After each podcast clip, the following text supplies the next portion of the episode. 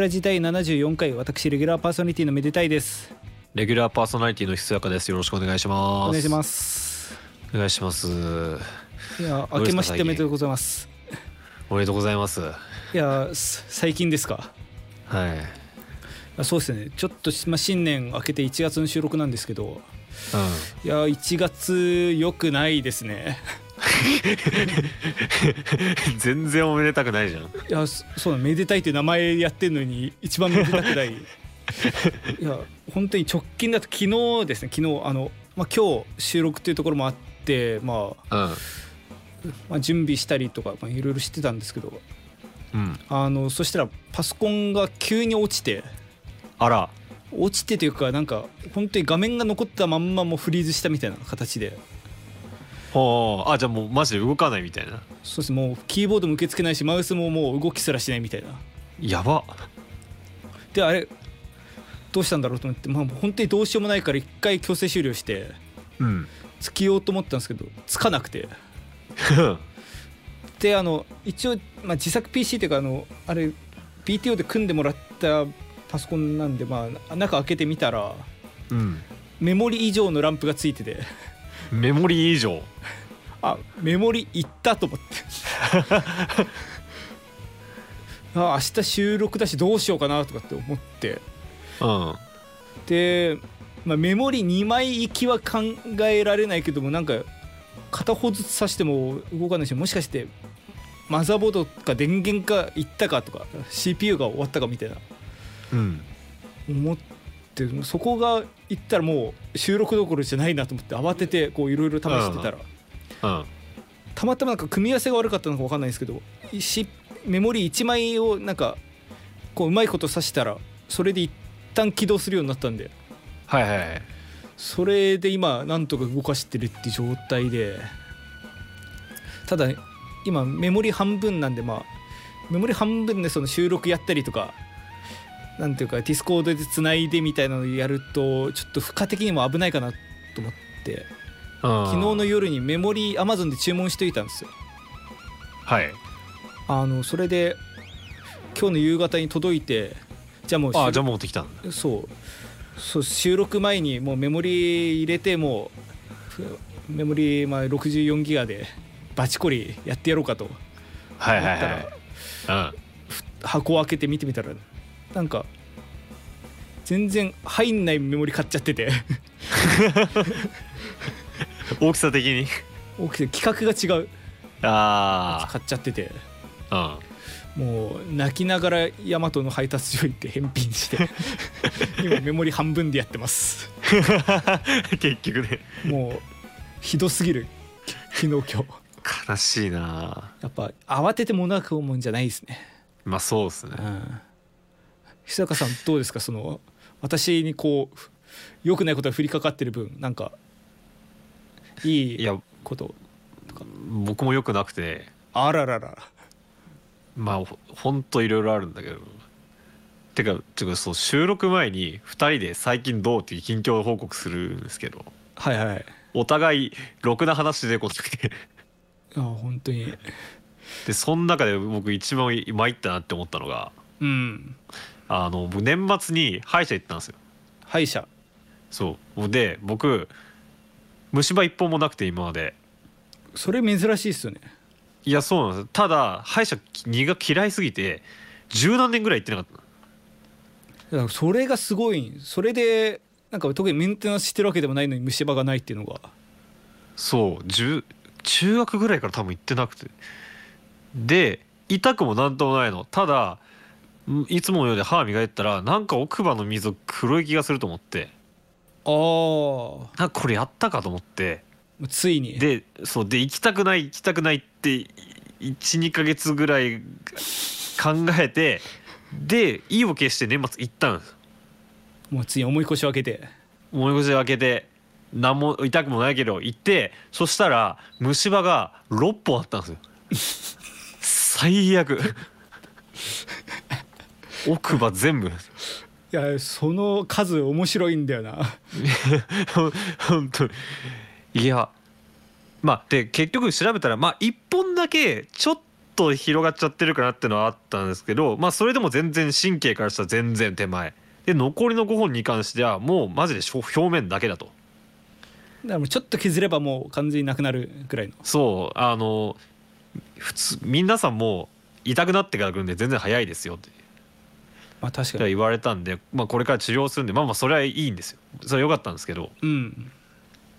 あのそこ行ったところがあのね予防歯科に力を入れてるところでだからもう虫歯が来てからっていうより来る前に未然に防ぐっていう。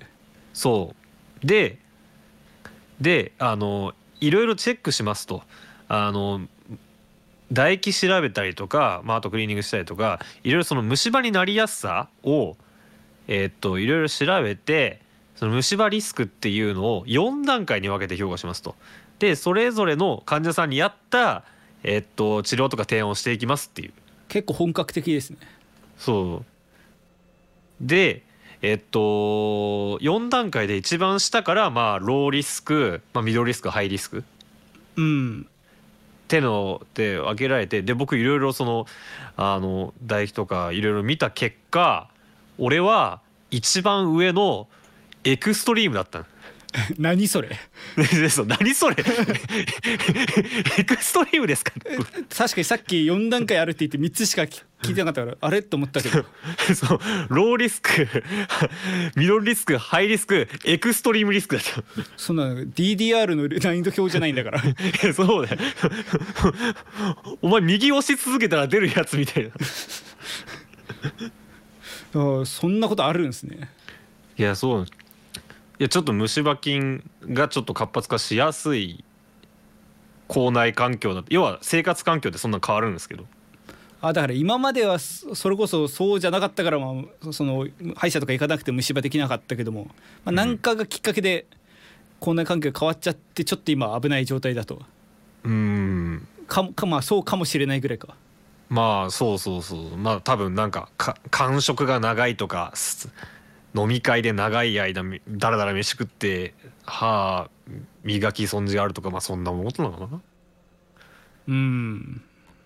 まあだから本当にね結論としては本当に定期検診に行った方がいいなと思いました。まあ私はたまに行ってすげえ怒られて帰ってくる繰り返してるんで、はい、ものすごい虫歯で行って。ものすごい虫歯で行ってもうこれは神経抜くしかないぞおらみたいなこと言われて。すいませんっつって。まあまあね本当に皆さん健康健康とパソコンのトラブルには気をつけてくださいということで。はい。はいあのほんとさゲスト会来てんのにさ オープニング長いのやめようぜもう。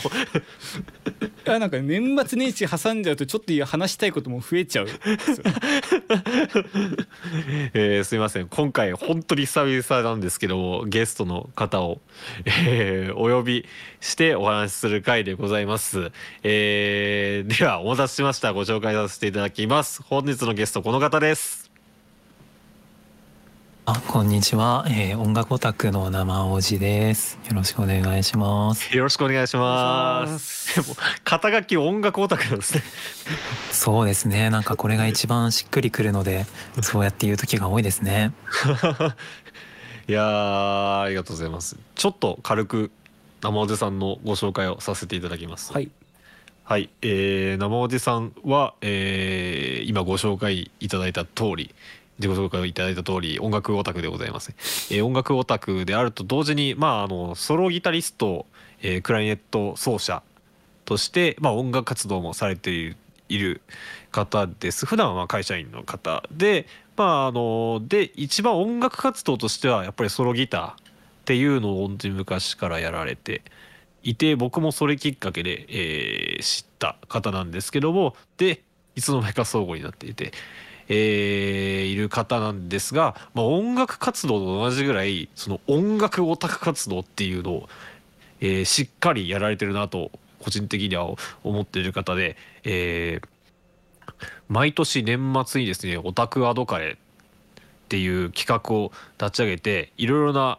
音楽オタクの人に日替わりでその年聴いた曲に関する記事を書いてもらう企画をやったりとか、まあ、あとは、えーっと作詞家の八代裕太さんとお二人であのアニソンのに関する、えーラジオをやっている安永まあアニソン勉強会っていうラジオをやっていたりなど、えー音楽の良さを言語化するっていうことに非常にえー長けてて力を入れてる方だなと感じておりまして、えー今回このラジオにお呼びさせていただきました。よろしくお願いいたします。よろしくお願いします。いや嬉しいですね。なんかすごくそんな風に言っていただけて。嬉しいなと思いながら聞いてました。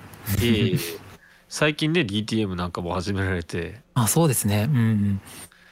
そうそれでまあ趣味が近いということもあって今日ちょっと楽しみにしておりました とうございます。よろしくお願いします。すみません。めちゃめちゃまた楽しみにしてる時がめちゃめちゃ待た いやいやあの僕もあの歯医者さんの話めっちゃ面白くて 見てました。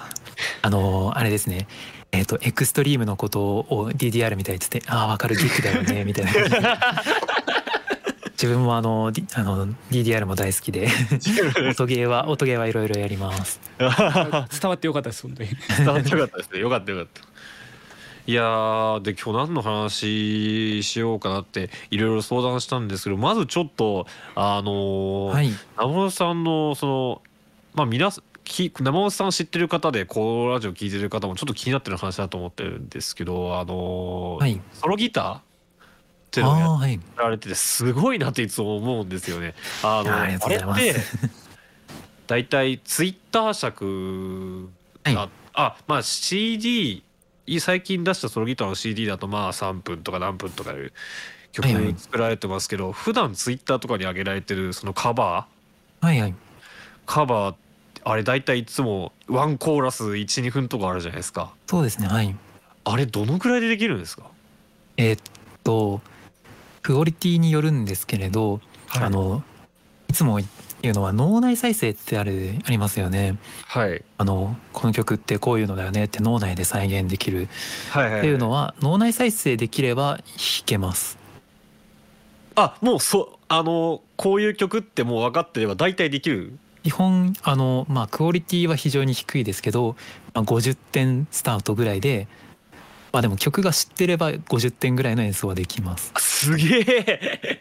であこここうやって弾くんだっていうのをこう練習しながらちょっとずつ点数を上げていって1時間ぐらい練習すると大体70点80点ぐらいのができてでちゃんと YouTube とかニコニコ動画とかにアップロードしたいなっていうやつだったらじゃあもうちょっと練習するかっていう感じで練習してって23時間とかだと大体90点ぐらいになってってっていう感じでやってます。ええすげえいやコードだけだったらなんとなくそのぐらいのスピードでできる人もいるし僕もできなくはないけど、トップノートをメロディーでやってもするじゃないですか、はいはいはいはい。ピアノならともかくギターでそれやるのやばくないですか？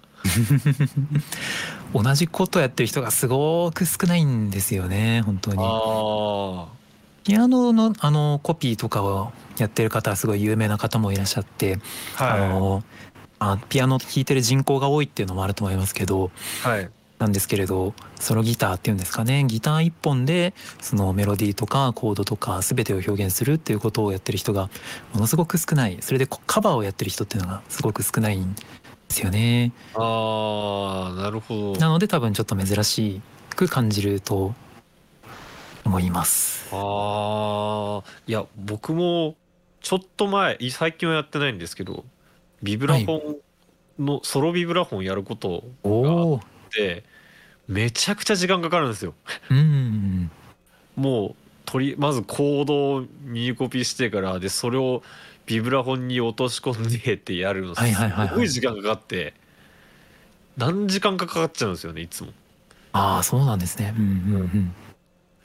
いやでギターギターってやっぱりそのああのー若干制限あるじ再制限あるじゃないですか手の形にどうしても。はい。いやだからコードとメロディー成立させながらやれるのすごいなって思うんですよね。言うてもあの3オクターブぐらいしかないですし、はい。同時に出せる音っていうのがかなり限られているので、はい。もうなんか制限だらけで。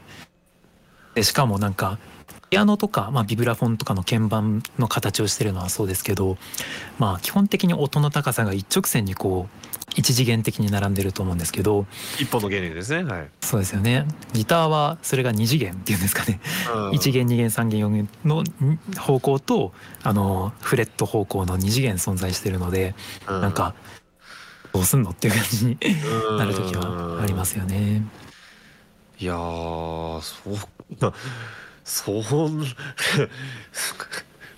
実感かけてると思ったらそんなすぐできてる。もちろんそのだんだんだんだん精度精度上げ解像度上げていく作業に時間かけてるんでしょうけどそうですねなんなので RTA に一番近いと思います。あの 皆さんあの多分ポケモンとか想像されていいと思うんですけど、まあ、ポケモンってクリアできないことはまずないじゃないですか。はいはいはいなので別に1周目って別に何も考えなくても弾けあのクリアできますよね。はいですけどまあじゃあそれをノーミスなおかつなんか見せるプレイみたいな感じで なんか制限時間に収めて全てイベントを拾いつつみたいにするとまあいろいろ工夫とかなんかいろいろ出てくると思うんですよね。あーなるほど。という感じですかね。はあなるほど。すごいな例えも分かりやすいですね。例えば分かりやすいですね。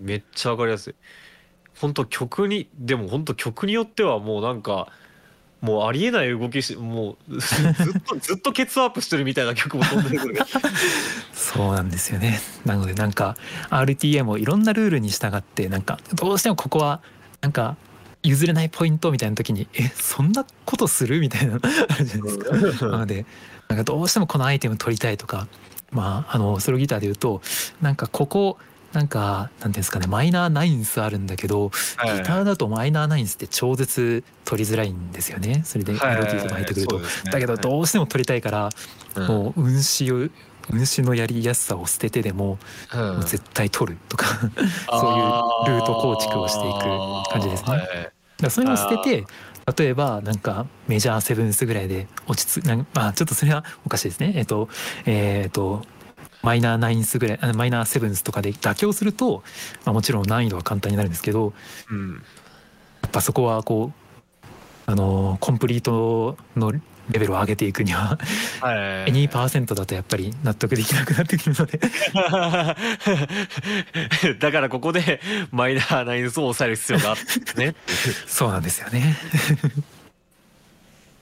なるほどな。めこんないい例えあるんですね。あと普段結構あのギターなんか音を聞く時っていうんですかね。音楽を聴く時の方法がちょっとなんか自分がギターとリンクしているっていうのがあってはい。あのそれが原因でソロギターがすぐできるっていうのもありますね。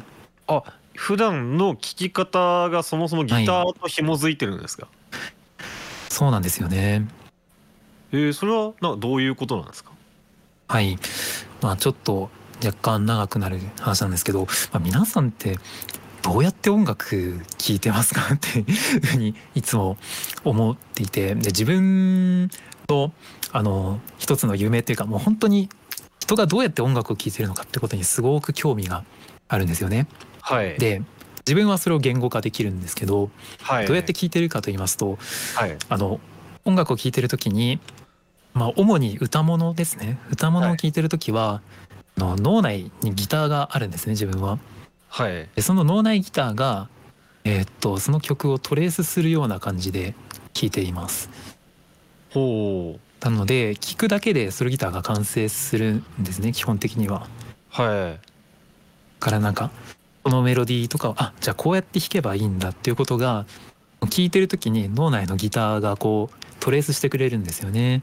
メロディーとベースとコードとみたいな感じで。あじゃあ一回変換が入るんですかね。自分で認識するまでの間に。認識するというかもう脳の認識がもうギターがもう定規っていうんですかね。一番基本になって考考えてしまっているみたいなだからなんかちょっと雰囲気に近いのがなんかよくあの電車とかに乗ってる時にあの外の景色眺めてる時にちっちゃい忍者を走らせてなんか屋根の上をこう走らせるみたいなのってイイメージできますかね。ありますね。あんなような感じです。なんか音楽聴いてる時にギターが勝手にそれをなんか沿っていくメロディーやらココードやらベースラインやら。そしたらじゃあこうやって弾けるじゃんみたいな。そんな感じですね。えー、例えば複数パートあったらベースの動きはあのまあ5弦6弦でこうで上物はこうだなみたいなのがそうですねす。かね。そうですそうです。へ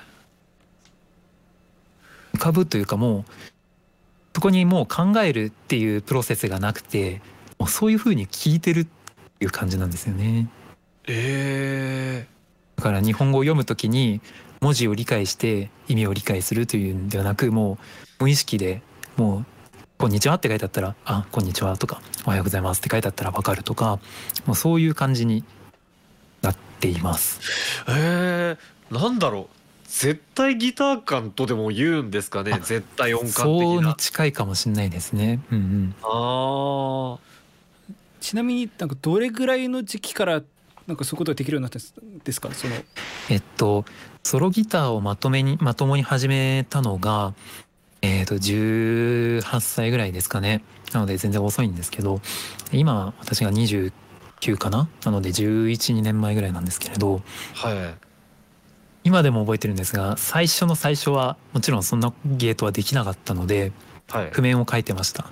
はい。あのなのでさっきひそや作家さんがおっしゃってたような感じでまずトップノートを聞いてはい。でベースノート書いてでコードを聞き取ってこれどうやったら弾けんだろうっていうのをい。ちいち楽譜に直してからあこうやって弾けばいけるなっていうのを考えてました。はい。なんですけどそれをこう10回ぐらいやるうちにあれこれパターン化できるんじゃね？みたいな感じになっていってはい。で結構こう最小限のパターンっていうんですかね。はい。うん。なんか必勝パターンみたいなこうコンボみたいなのがいくつか決まってくるんですよね。うんまあ格ゲーとかでもなんか一つ一つパンチとかキックとかいろいろあると思うんですけどなんかこの技の後にこれをやるとこうつながってあ相手を倒しやすいみたいなこう自分なりのコンボみたいなのが見つけてくると思うんですよ。はいそういうのがこうつながってあのあここの曲はこうやって弾けば弾けるなとかいうのが聴いてるとだんだんいけるななんか分かるようになってくる感じですかね。えー、で弾いて弾き始めてから4年34年ぐらいで大体できるようになってきました。えー、でもどんな曲聴いてもなんかそういうことができるようにとかそういうふうにでなるようになったそうですね。はああでもなん音楽のその聴き方というか捉え方が変わる体験というかその僕は解像度が上がるだと思思うんですけどはいはいはいはい。それはあるかもしれないですね。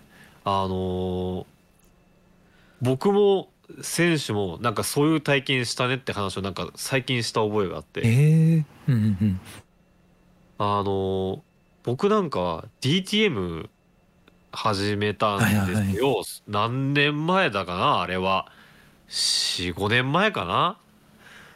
なんかすあーでもその前も僕はえっと音楽をそもそも始めてから吹奏楽やってえっとでジャズやり始めてバンドやってあオーケストラも通って DTM 行ったんですよ。はいはいはい。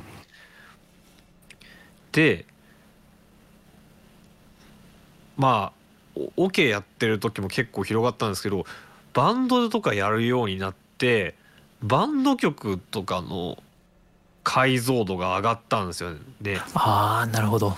生楽えっと大学卒業する頃には生楽器が大体何やってるか目にも浮かぶようになったんですよ音ああなるほどはいはいはい。でで DTM をやるようになってさらにそれがふ深まってって各パートのことかん動きが分かるようになって音生楽器聞いたらどういう風にやってるかっていうのが大体浮かぶようになって、うんうんうんうんで DTM やってると絶対電子音楽に触れると思うんですよ。そうですね僕最近だってシンセの音とかサンプル音とかその辺もダウの画面浮かぶようになったんですよね。おおすごいでなんか頭の中で分解できるようになってうんうんうん昔はその多分曲聴いても音それぞれって分解できなくて多分コードとかぐらいしかコードとかでしか多分認識できなかったんですよね。鍵盤でしか。でもっと前は多分それすらできなかった曲は曲として聴いてたし歌は歌として聴いて。それがだんだん楽器で認識できるようになってコードで認識できるようになって一個一個の音をなんか認識できるようにななった。それがその視覚と一緒に。だから僕はそのなんか演奏方法というよりはなどうどうなってるかっていうのがなんか分かるようになったかもしれないですね。なるほど。いやーすごいでも共感しますね。あの自分も DTM を始めたのが34年前かな？にはい始めたんですけど、はい。以前はミックスっていうんですかね。あの音がどこでどうなどのようになってるのかっていうことはあまり気にしてなかったんですけれどはい。自分で作るようになってからどこで何が鳴ってるのかとかはい。どこで何がどのようになってるのか。いわゆるその音楽情報って言われるドレミの音とかうん。ということよりもすごく違う情報がすごく分かってきたなっていうのがあってうんうんうん。すごく共感しながら聞いてました。うんそれが明らかになんかもう今聞いてる状態と前聞いてる状態だとぜ絶対的に違うんですよね。ですよね。選手はどう？その前そんな話前しましたっけ？ひそやかさんとあれしなかったっけ？ちょっとお初かもしれないんですけど。いやなんかなんか曲のなんか曲昔と聞いてむ昔聞いてたのと選手なんかこの前コンサート行った時になんか昔と全然曲の聴き方違ったみたいな。なんかちらっと言った気も。うん。そうっすね。ただそういう意味でいくと私なんかう皆様ほど交渉の聞き方してない気はするんですけどあのまあもともと私高校からまあコントラバスという楽器始めてそこからもうもっぱらベースばっか弾いてるんで、あそうなんですね。はい、うんうんなんであのいわゆるコード楽器をほぼ弾いてこないで、まあ、十数年経ってるんですね。なのでそうですねそのまあ大曲理解する時はまあその、まあ、メロディーもまあそうですけどもメロディーとベースラインは最初に入ってきてでなんかただなんか中間が正直今でもなんか追い切れてない部分があるんですよね。そういうなんか多分自分が弾かない音だったりなんかするからかもしれないですけど。うん。でただ一応最近なんて言いますか、まあ、アンサンブル曲というかその弦楽でその室内楽みたいな曲を作ったりちょっと編曲したりする機会が少しだけあって。そそういうことやり始めてやっとその中のその今までそのもやがかかってた部分が分かるようになってきたというかそういう感じですね。そうもやがかかってたんだよななんか。まあなのでその聞いててるうちにだんだん理解してきたっていうよりもなんかそれまでそこになんか触ってこなかったからないものないものだと認識してたわけじゃないですけどなんていうかちょっといい例えが全く思いつかないんですけど。そうだよね。なんか何度も聞いてたわ聞いててそこにたどり着いたわけじゃなくて自分のなんて言うんだスステータスで急になんか現れた音って感じだよね。ああなるほど。そそうですね。なんかその全然普段そうでもないのに人が骨折したって話聞くとなんかほ骨が痛くなってくるような気がしてくるみたいな。いやなんかうまいこと例えようとしたけど全然ダメです。あでもすごくなんかわかるなって思ったのはあの皆さんお酒とかって飲まれますか？うん飲みます。一応たしなむ程度に。本当ですか？なんかウイスキーとかって飲んだ飲まれます？あまあたまに。そうですね。うんうん。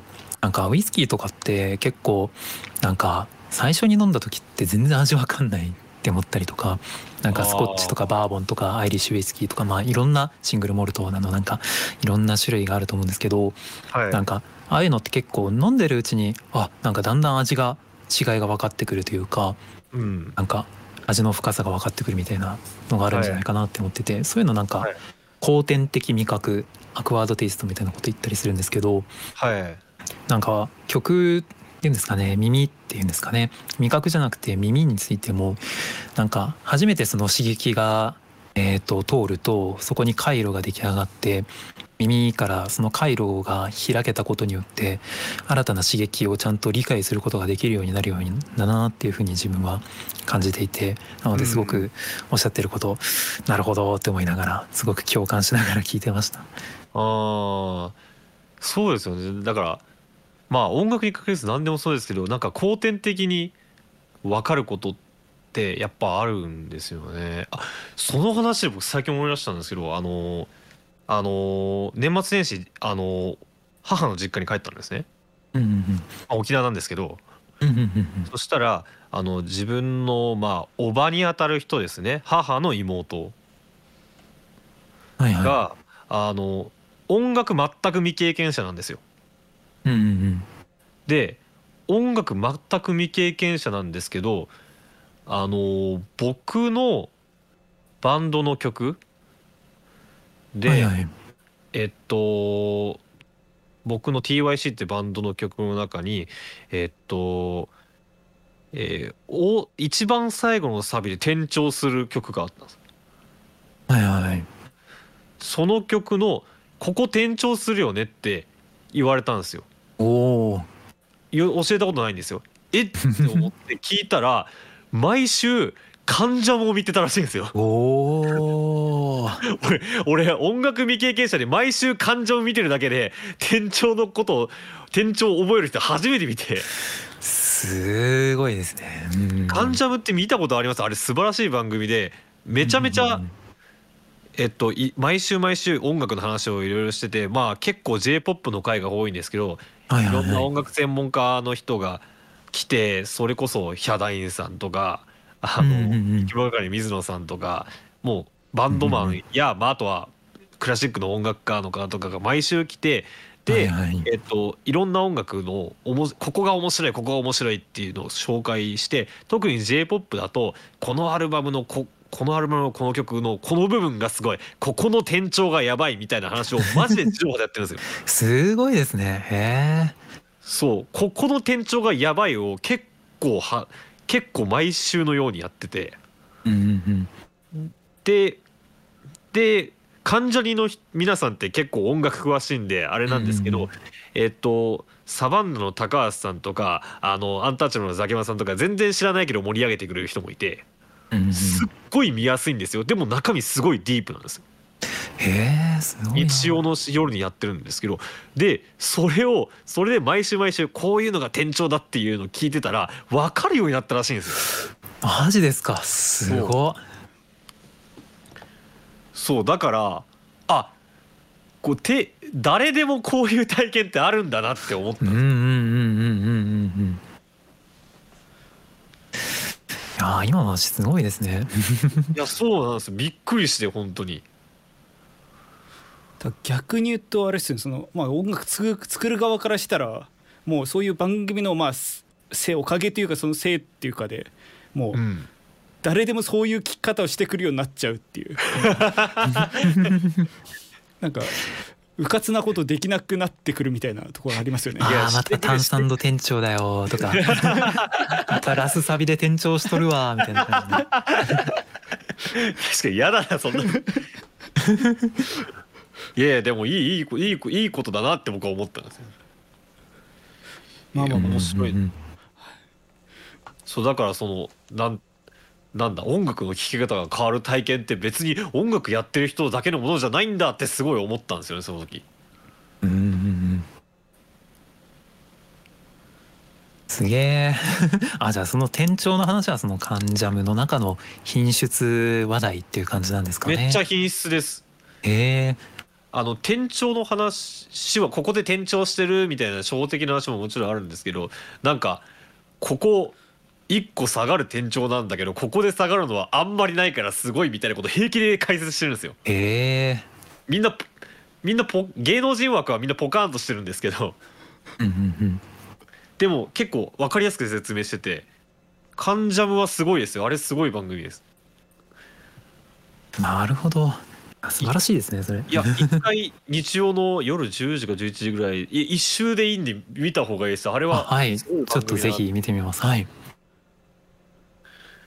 いやだからやっぱり僕ら音楽やってたり新しいことやったりするとその音楽の聴き方が変わるっていうのは確かにあるかもしれないです。今と昔じゃ全然違うんです。で今は僕はもうなんかえっと結構結構な割合の音があのどうなってどういう風に鳴らすかっていう情報と結構結びついてますね。多分もっとシンセとか勉強したらもう今度はこれは何波だってはいはいはい。こう音だって分かってくるのかもしれない。うんうんうんダウの画面じゃなくてプラグインの画面まで見えるかもしれない。そう。なるほど。あ確かになんかよくストリングスの音とかあこれはこれだよねとかそうそう言ってる人もいますしそう。あの OTT とかあの OTTA の音だみたいな言ってたりする人いますよね。うん。そうですね。今の話を聞いててはいはいはい。そのなんか自分がこれがすごいっていう音楽のところをしっかり伝えられるのもすごいなって思いましたね。あいやそうなんですよ。だから僕結構それちゃんとやるの苦手でうんうんうん。それこそ去年のオタクアドカレも参加させていただいたんですけど、ああありがとうございました皆さん本当に。あいやいや全然。皆さんめちゃくちゃすごいじゃないですか。めちゃめちゃ書けるじゃないですか。みんな本当にいろいろ書いてくれて超楽しかったですあれ。そうそう。僕あんな書けねえなと思って。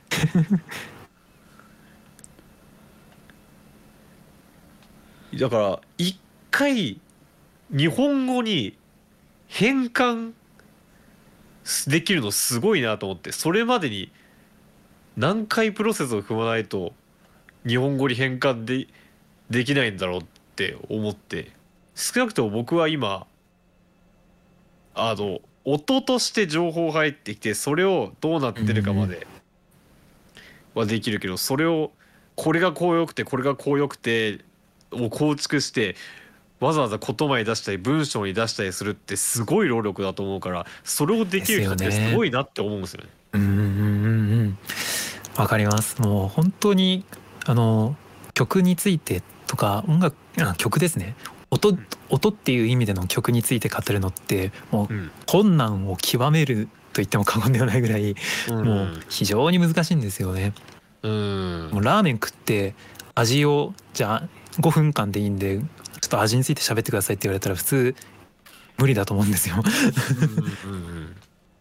ていうぐらい曲について音について、まあ、もちろんその一個一個のなんかプラグインとかそういう情報だったらいいんですけど、うん。なんかクリエイターの人とかに伝える感想とかなんか人に伝えておすすめとかっていう時だと、まあ、なんでいいのかとかどこがいいのかみたいなことをいろいろ探す必要があってそれをこう言語化するっていうのは超面白い感想を言う人言ってくれる人すごいなと思うんですよねいつもね。本当にいつも思いますね。うんうん、本当に抽象的に感じたことを具体的に言葉にする必要があるのでうん抽象具体のプロセスがありますからね。うん、うんだから大体すごい良かったとか言っちゃうんですけどうん それをそれをなんとか頑張ってなんかなんなんかこれ聞いたからしか言えないことを言おうってなんとかし頑張るんですけどいつも。めっちゃわかります。で結構いつも自分があのまあ仲良くしてるなんか文章を書くのが得意な音楽オタクとかと話してるのははい一つなんかその音楽オタク力みたいなところを測るっていうとなんか非常に語弊があるかもわからないですがなんか一つの指標みたいなのがあるとしたら、はい。メロディーの良さを語れるかってあいうのがあるなってよく話してます。はい。メロディーの良さ。たまああの一つのメロディーそのものがどういいのかっていうのを説明できるかってことですか？そうですそうです。あー。確かにこういいとはあんまり言わないですね。言わないですよね。でも結構なんか作家さんとかが曲について評する時とかもうメロがいいとかメロが強いとかって言いうことが非常に多いんですよね。はい。あのちょっと音楽の詳しいこと分かってきたかなぐらいのはい。感じだと、結構コード進行とかそういう音楽情報的な、あのはい。記号で表せる情報に、えっとみみえっと、目が耳が行きがちなんですけれど。そうですね。作る側の方々はそうだんだんメロディーの良さみたいなことを語ることが多いんですが、じゃあうん。なんでいいのっていうところまで言えるかってところは一つ。うーん。なんかオタク力みたいなところはありますね。うーん。いや確かにメロがいいってずっと言ってる。なんで？っていうふうに言うとむずい。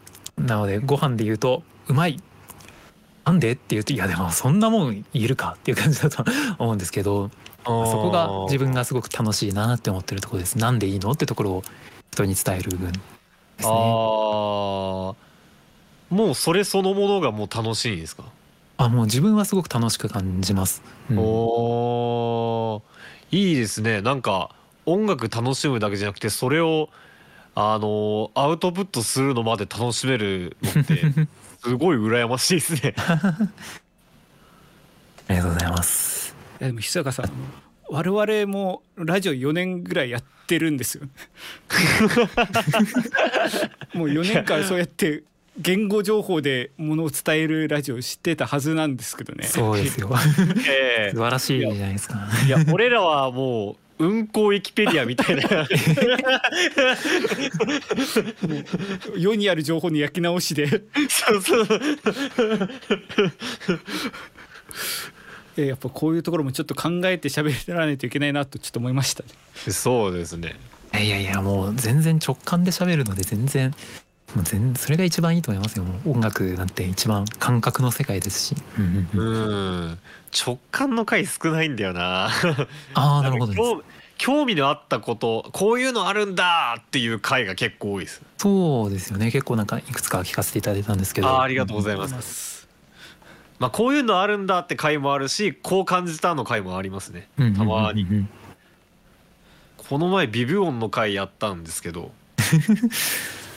ビブ音アラビックスケールみたいな。そう。いやあそうそうかそうだ。いやスケールじゃないな。いやもっと、まあそうです。ねスケールもありました。基本的にはもう完全に四分音とかも本当にもう2分の14分の18分の1とかの話ですね。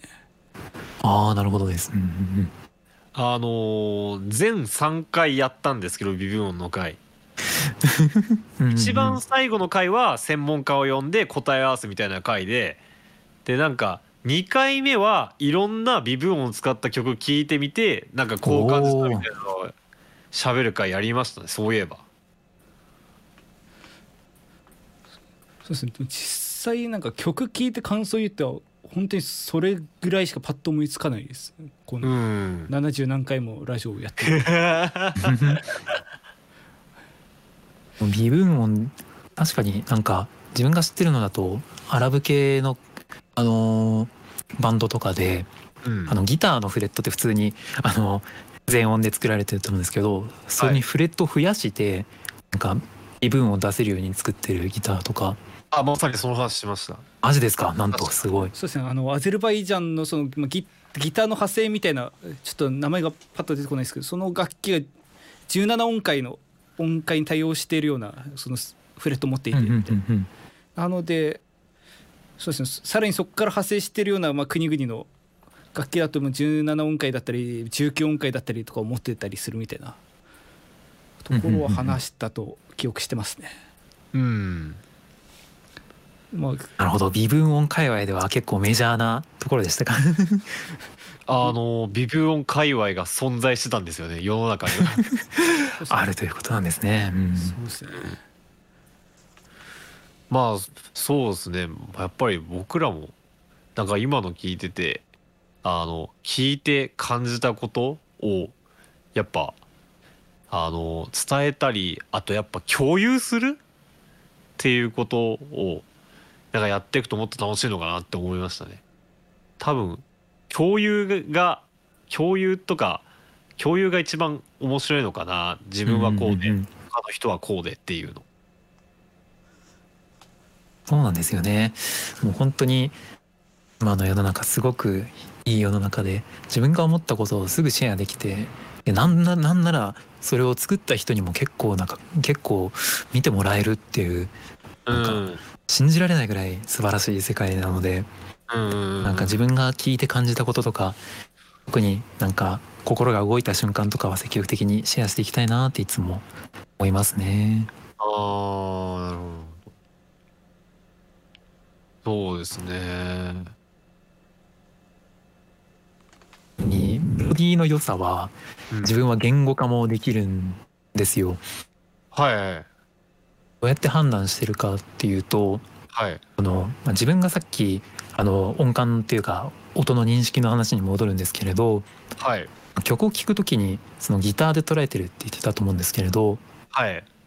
その時の抑える気持ちよさでメロの良さを自分は測ってます。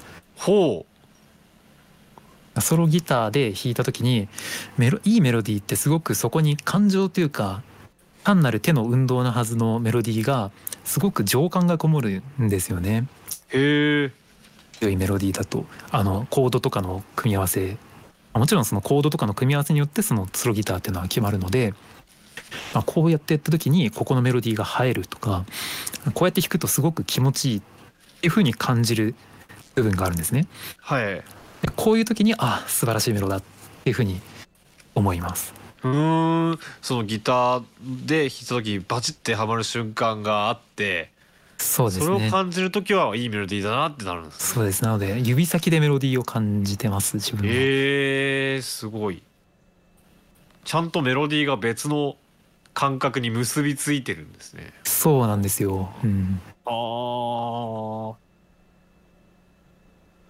いう感じでメロディーがメロディーがいい時はそこをもう少し、えー、と音楽情報的に分解すると,、えー、とここで普通だったらまあメジャーが鳴ってるところでマイナーナインスのところにメロディーが一瞬乗ってそこから滑り落ちるようにハーフトーンで降りてで次にこっちになんか滑らせていって一瞬のここの和音が出るからすごく気持ちいいんだみたいなことを、まあ、言語化したりする時はありますけれど最初に感じるのはその指先でっていうのが自分はメロディーはそんな感じで聞いてます。へえすごいな。ちゃんと、まあ、言語化のちゃんとした言語化の一歩手前ですよね。っていう段階がちゃんとあるんですね。へえ僕まだ自分のメロが説明できないんですよねうんうんうんうんこうすれば気持ちいいみたいなのをで自分でオリジナル書く時はやるんですけどはいはいはい。でうん本当にぶっちゃけて言うと自分のメロディーがマジでいいと思ってるんですようんうんうんうんうん。一番いいと思ってるんですよ。すごいあーでも理想的な理想的な状態だと思います。メロ自分の中でメロ強いと思っててうんうんうん。ただなんで強いのかがまだ自分の中で解明できてないんですよね。ああなるほど。うんうんそう。だからなんとかこれをん解明していつでも出せるようにしたいなって思ってるんですけどうんうんうんうんうん。まだわかんないんですよね。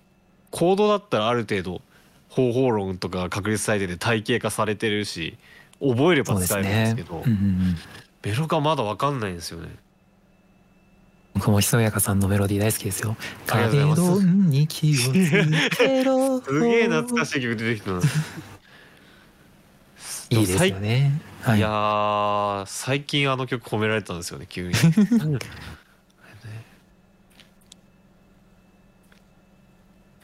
うんそうだな説明できるようになりたいな。今のお話伺ってるとやっぱり自分の得意な領域でまず考えてみるっていうのが良さそうな気がしまあうんうんうん。ーよくあるのは結構歌ってて気持ちいいメロとかっていうのはもちろんはいありますよね。えー。そっか選手だったらベースとか。すなんで本来であればベースに乗ってるその和音とのそのまあだろう和声的な進行がどうこうとかそういう話ができればいいのかなと。うんなんでひそやかさんだったらまあなんですかビブラフォンから持っていくのちょっと自分ではパッとできないですけど、うん。まあ、そういう叩いてて気持ちいいみたいなところからうん。入るとかですかね。かなまあ今だったら歌が近いのかなギターとかまあでもまだまだまだまだ自分のその音楽の聴き方は変わる可能性を秘めてるのかもしれないってうんうんうん今思いましたああもう一つ聞き方が変わるともう全然違った聞き方とかも見えてきますよね。うん、そうですね。いやあなんかそう考えるとなんかなんかこの話すごい面白い気がして。そうなんですよ。もうあのどうやって聞いてるかとかどうやっはい。て音を聞いててどうやってそれを言葉にするかとかなんはかそれがもう超好きで。しないっすよねそんな話。だからたまに人に惹かれてしまうんですけどどうやって音楽聴い。てるの？みたいな「いや耳で 耳でですけど」みたいな。入りやばいっすもんね。いや俺はなんか指先で曲を聴いてるんだけどみたいな「いや意味不明だ 意味不明すぎることを話すことになっちゃうので、うん。うん。だってい一回聞いてでもすいや多分自分とは違うけどそれが珍しいのかどうかすらも分かんなかったんですも んうん。でもなんかよくちゃんと聞くとあ自分も似たような体験してるなって思ったりとか、ああなるほど。はいはい。そんなあとだったりあそういえば僕らみたいに全然音楽やってない人でもそういう体験した人いたなっていう思ったりとか。なんか意外とみんな聞いてみるとそういう多かれ少なかれそういうのがあるかもしれないですね。うんうん。当然自分のやってる楽器とか自分の好きな音っていうのはみんなよく聞こえてるはずだし。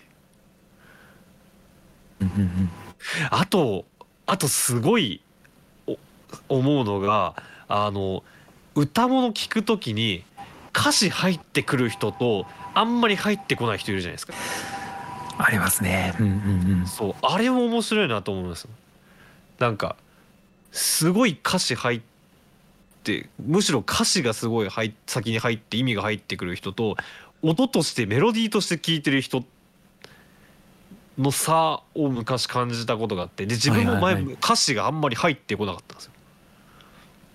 うんうんうん音メロディーとして聴いててでなんか歌物とかいろいろ聴いてるうちにあこの歌詞いいなになってきてあこの歌詞の時にこのメロディーの動きいいなになってきたんですよ。ああなるほど。なるほど。うんうんだからその要素もあるかもしれない。めちゃくちゃ共感しました今。うんうん。自分もあの全然歌詞があの昔は全然歌詞がわからないというかそれこそ本当に何百回聞いても歌詞が覚えられないそうですよですよねなんか音楽やってる、特に器楽やってる人ってそういう人多いと思うんですよ。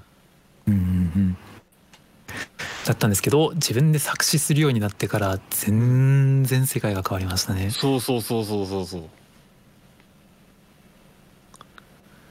そうなんですよねで。作詞ある曲作ってた時に作詞についてもっといろんな世界であの曲の世界を楽曲を歌詞という側面でもっと聞きたいって思った時にうん。もうなんかん一日中ずっと歌詞から見える世界というものに注力して聞いてた時があった時になんかふと、あこれかっていう瞬間があってうん。あ確かにこれを追ってるとあなんか漫画のコマみたいにこうなんか曲が見えてくみたいな時があってあこういう聴き方を他の人はしてたのかもみたいなのがちょっと感じる時ありましたね。いや抽象的な話ですけどでもわ分かります。うんうんうん。いや自分はですけどなんか割と漫画のコマみたいなミュージックビデオみたいな感じっていうのが近いんですかね、はい、なんかミュージックビデオとかだと1行なんていうんですかね画面に収まる、うん。えー23フレーズが、えー、と基本の、えー、と1場面に出る歌詞だと思いますけどでそれが元にまあもちろんそんなビデオがなく音だけ聞いてるので、まあ、それがあった時にふわーんとなんかそこの、えー、と文字から出てくる情報情景が出てきてでそれがなんか夢の中の夢の中っていうか無意識上下でそれがこうつながっていくような感じっていうんですかね。なんかそんなような感じで歌詞がつながっていくとあこういう景色に見えるんだみたいにふうに思ったりして、うん。あこういうのを歌詞だけ聞いてると見えるのかなみたいにうん。思って聞いたりとかして。すいません。うん。超抽象的な話になりましたね。いやでもでも分かる人は今分かるってなってると思います。なんだろうな。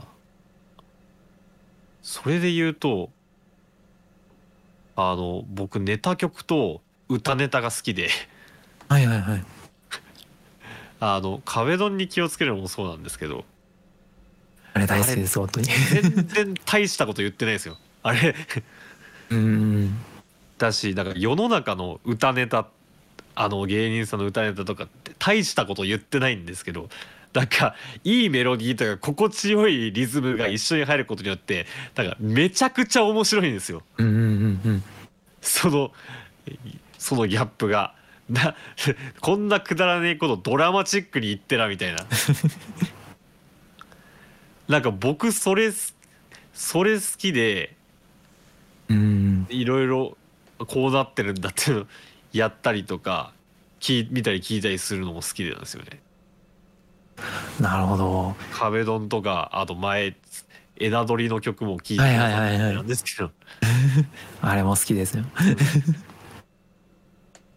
そうあれ大したこと言ってないのをなんかいい良さげなメロディー乗っけるの好きなんですよね。なんかなんなんて言うんだ内容とそのドラマチックさがはいはいはい。合ってなくてそのうんうんうなんんて言うんでしょう。そこにコミカルさが生まれますよね。うん。うーん。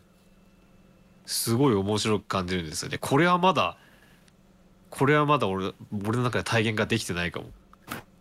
でもそうでも今聞いて思ったのはあの多分サビのフレーズ一つっていうところですかね、一番メインのなるフレーズがあってはい。多分そこが主題というか、はい。曲の最も主核となる部分だと思うんですけど、はい。それが提示されるとあこの曲はもうこういうふうあのコミカルなのねっていうふうになって、はい。全体を楽しむ土壌みたいなのができていって、あはい。の割とあのなんていうんですかね、えー余計なことを考えなくてリラックスして楽しめるみたいな感じになるんじゃないかなみたいに思いました。あなるほどなるほど例えばですけど残酷な天使のテーゼみたいな名前だったらちょっとどういう内容なんだろうみたいななんかこうなんか考察心みたいなのがこうはい。働きながらこう何かを楽しんでいくみたいな感じになるんじゃないかと思うんですけど。ど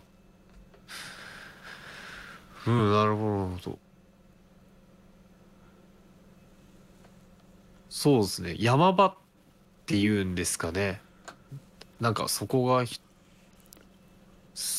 そこでそこで気持ちがマックスになればいいんだみたいなうん無意識化でなるっていうことなのかな。うん。いやーこの話難しいけど無限に出てきますね。細かいサブ話が。はい。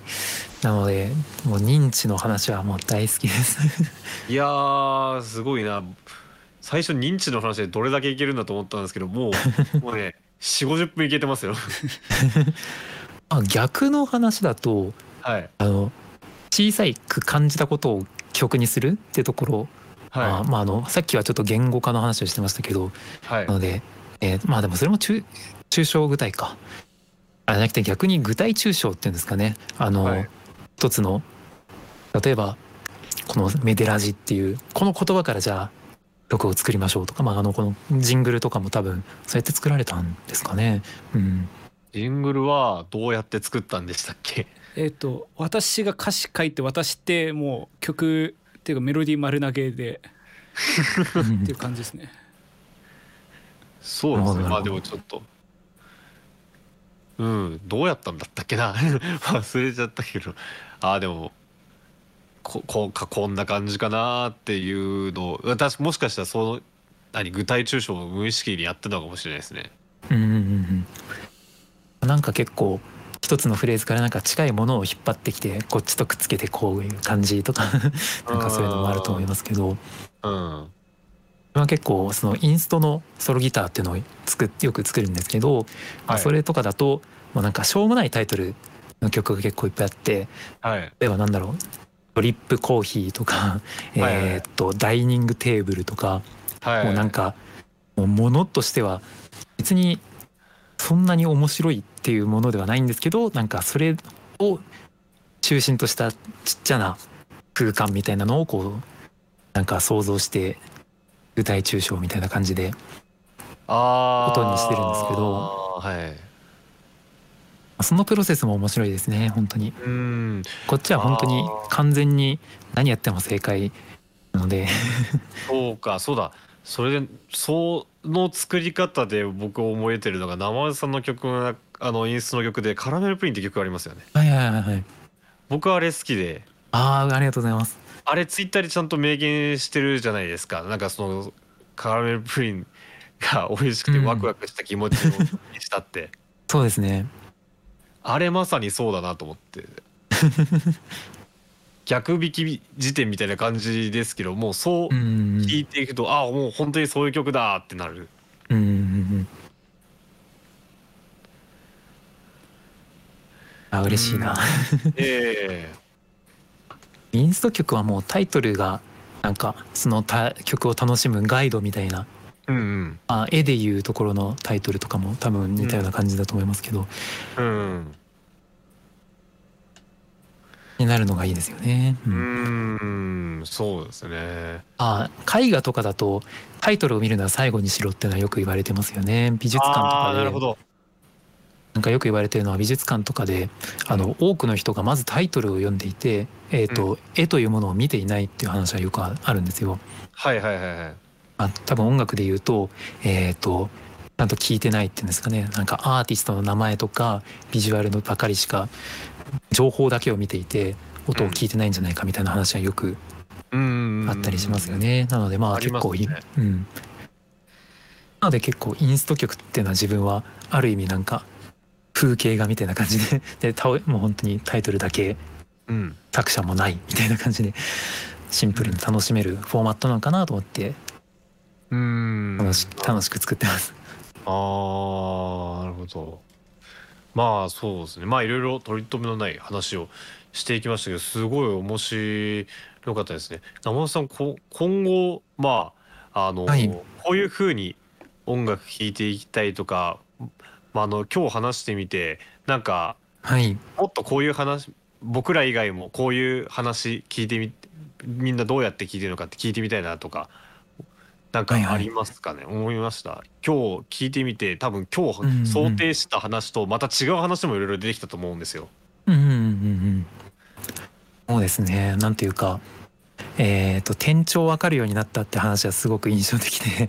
あー。やっぱりなんか自分では分かってなくてもなんかうん。気づいたらなんか他の人に言ってることによってつられるっていうかり、うん。なんかそういうのってすごくあるんだろうなって思っていてななんか人が言った感覚をガイドにしてまあ、なんか例えばコーヒーとかってナッツのような香りとかなんかベリーのような香りとか結構そういうのがあると思うんですけどなんかうそういうのを頼りにして自分の味覚、えー音楽の話で言うと聴覚ですけどん、うん。こうこうなんか感じてみるそういう楽しみ方っていうのは全然あるなって思いました。なので、えー、と自分としてはあたまたま少し、えー、と聴覚をこう言葉にしたりとかいうことがある程度得意な方なのでうんなんていうかこの曲はこう感じてこのように楽しむことができたとかそういう私的な体験とかをもっと言葉にしていきたいなというふうにまず思いました。あーそうですねまあね僕らもねあのー拙いながらもあのできるだけね曲のね感想とか感じたこととか口に出して言葉にしていきたいなと思いましたね。できるかな？できるかな？いやいいんですよ。最初はまず「いやマジで超いい曲でさ」というその熱量の発散から一番最初は始めるのが自分はいいんじゃないかなと思ってますそれ一つでもトーンとかで全然違いますもん、そうなんですよね。うん。うわ完全神曲みたいな。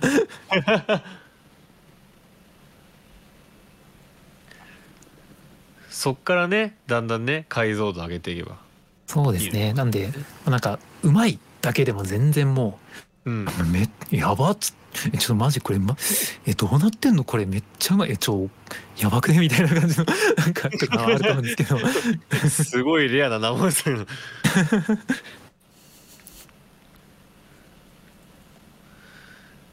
まあそうですね。まあちょっと我々もラジオ音楽ラジオやってる端くれとして頑張っていこうと思いました。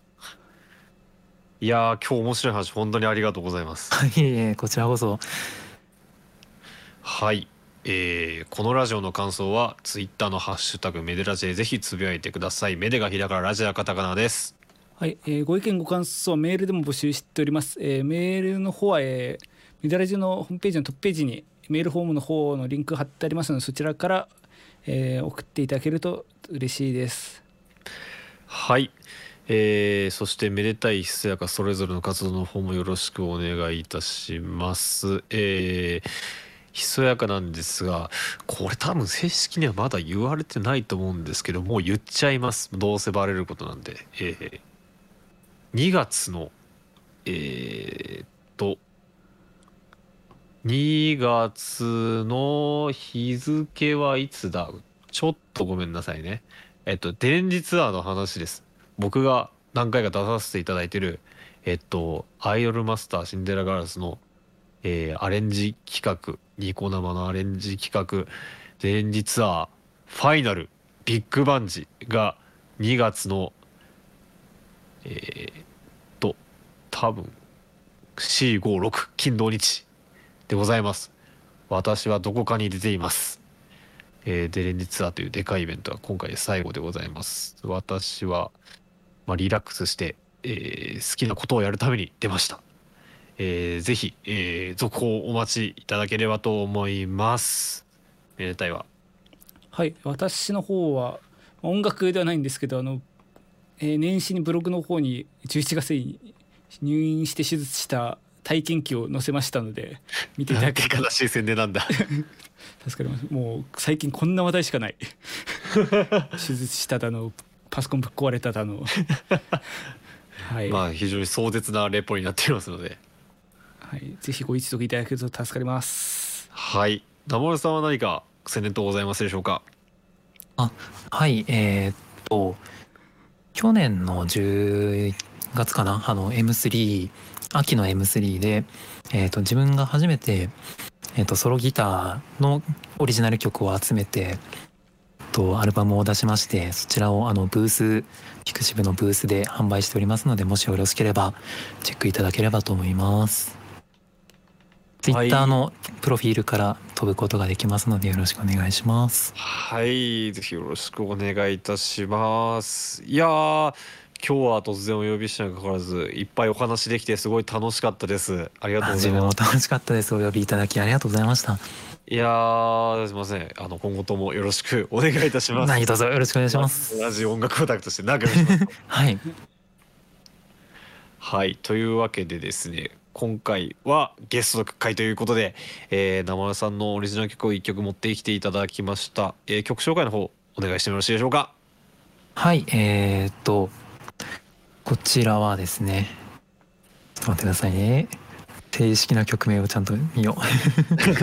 はいえーっと、海で見た夕暮れという曲になります。で、あの、これがあの、先ほど、紹介させていただいたデイリーソイ「デイリーライフソロギター」っていうアルバムの名前なんですけれどはいその後ろの方に入っている曲です。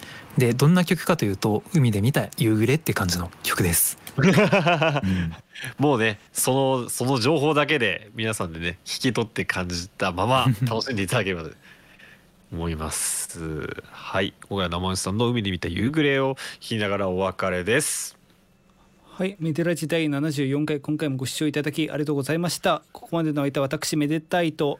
私ひそやかと。生おじでした。あありがとうございました。ありがとうございました。りがとうございました。